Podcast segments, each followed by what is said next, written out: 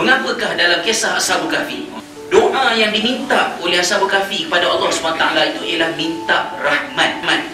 Sebab rahmat itu ialah premis untuk penyelesaian datang.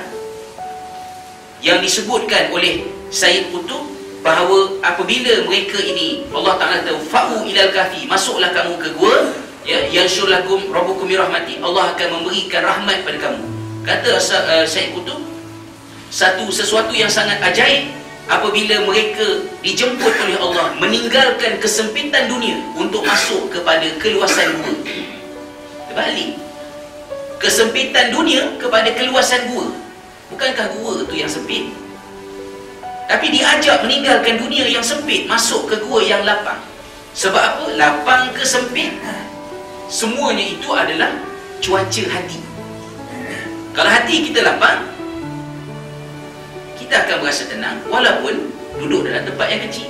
Kalau hati kita gelisah duduklah rumah 2.4 juta sekalipun tak bahagia. Dan saya kutuk datangkan contoh dalam mentafsirkan ayat tersebut. Bagaimana Nabi Ibrahim AS masa duduk dalam api tenang. Duduk dalam api hangat kita.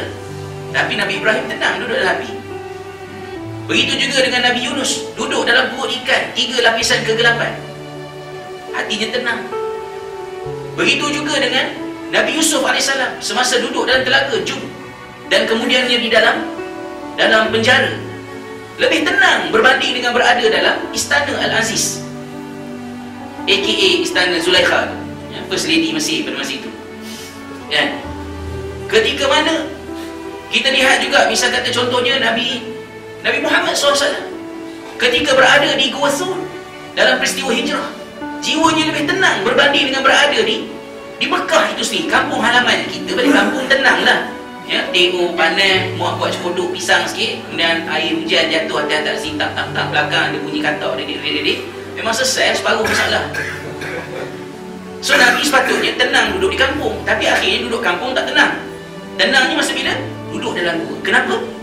Dapat rahmat daripada Allah SWT so in other words kalau kita nak membentuk kebahagiaan dalam kehidupan kita janganlah terlalu banyak fokus kepada nak membesarkan ni, physical aspect.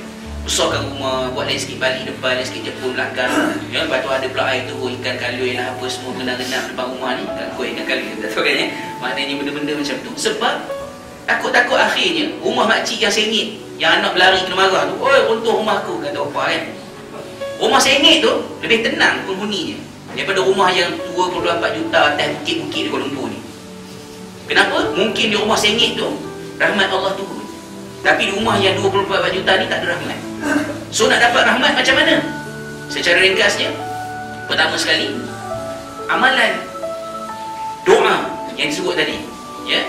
Apa ni uh, Rabbana la tuzigh qulubana ba'da id hadaitana wa hab lana min ladunka rahmah. Minta rahmat. Yang nak minta ni siapa? Tuan rumah ke orang masjid? Tuan rumah lah. Ni tipu Tuhan.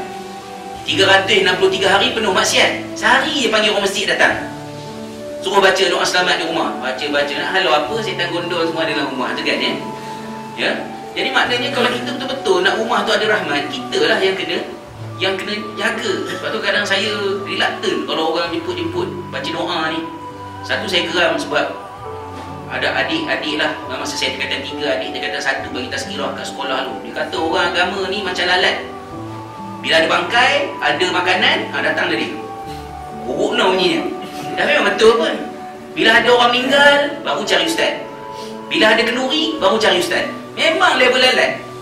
Jadi saya memang tak suka kalau orang sudah datang baca doa. Baca doa. Lepas doa kan apa pocu Ya, mana nak benda ni? Pukul 8 apa ni doa. Pukul 11 aku poco sampai pukul 4 pagi. Apa benda yang doa? Nampak sangat doa saya tak makbul. Ni maknanya pukul 11 dah jelas dah ya. Ditolak doa tersebut kan? Jadi maknanya pertama sekali amalan doa oleh tuan rumah sendiri. Ya cari jalan. Bukan saya tersalah lah. Marilah orang masjid kan datang much better daripada langsung tak ada